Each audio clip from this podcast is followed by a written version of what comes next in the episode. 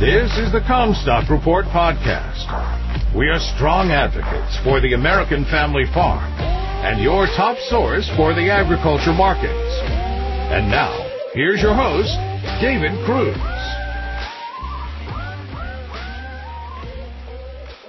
This is David Kruse with the Commstock Report. We had China buying about 4 million metric tons of corn after another daily sales announcement of 800,000 metric ton. That brings the weekly total to 3.8 million. They're not done. They will continue to buy in smaller increments. These export sales will push the total very close to what the USDA had forecast for the entire year, and it's just March. The corn basis was tightening here. I question whether commercials have the physical ownership of enough corn and soybeans to meet the export commitments. The markets absorb the initial sales announcements, but they will come back again when the USDA tightens the balance sheet in subsequent supply demand reports, as the bears will have to absorb this again later. We see estimates for USDA having to boost their corn exports in the balance sheet ranging from a low of 100 million bushels to over 400 million. We think USDA has understated feed usage and even corn ethanol use will probably be another 50 to 100 million bushels worth of corn before this is done. That could tighten the balance sheet to near 1 billion to 1.1 billion bushels.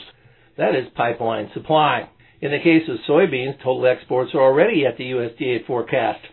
China is not a factor here, only because they've already bought so many of our soybeans, there's few left to sell them.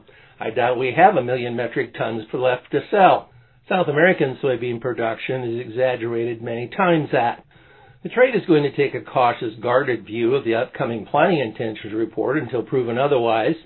Farmers will respond to the profitability, but there will be competition for acres. No crop wants to surrender any to others. Acreage assumptions appear to have no room for prevent plant, and even last year's derecho will have an impact on what gets planted. The shift to soybeans makes it hard to add corn acres. Drought conditions in Argentina will have eased from beneficial rains. Not all of Argentina got wet and some permanent yield damage has been done there. Enough so to make USDA's Argentine soy production forecast overstated by 3 to 4 million metric ton. The problem in Brazil has been too much rain. It has been a soggy harvest with much greater than usual quality loss, robbing them of up to 3 million metric tons production. Excessive rains in Brazil have delayed the soybean harvest thereby delaying planting their second crop corn. They are forecast to dry out in the next few days with a drier trend developing thereafter. They need rain in April and May for the corn and cotton and the models show a swing to the dry side. This would be like corn planted in June going into a dry July. Rain makes grain and the soaking that the central plains got from recent rains will shrink the drought in winter wheat regions. Central to eastern Kansas and Oklahoma got a reprieve. There was still a finger of drought on the drought monitor map, overstanding where we live in northwest Iowa. On the hogs.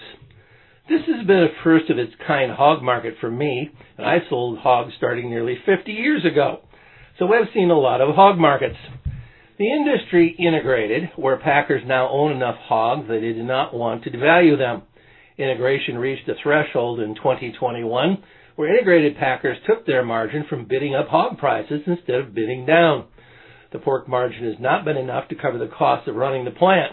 In recent days, we have seen integrated packer margins eclipse the margins of standard packers who had to pay up to buy the hogs. Integrated packers and hog producer interests suddenly align. How long can this go on? As it is new, we have no real idea. I had noted a disparity in hog weights between packer owned and producer owned hogs. Packers were killing producer hogs first at lighter weights while holding on to their own, adding pounds. Then they bid up hog values, which of course worked most to their benefit. They held their hogs and got paid more for them. The only one complaining is the non-integrated packers. The pork cut added $6 on Thursday. Pork went up more than hogs went down, so the integrated packer margin reached $93 a head. On the cattle, I felt like the cattle complex has been walking by the graveyard for some time. USDA will give us an update in the March on feed numbers Friday.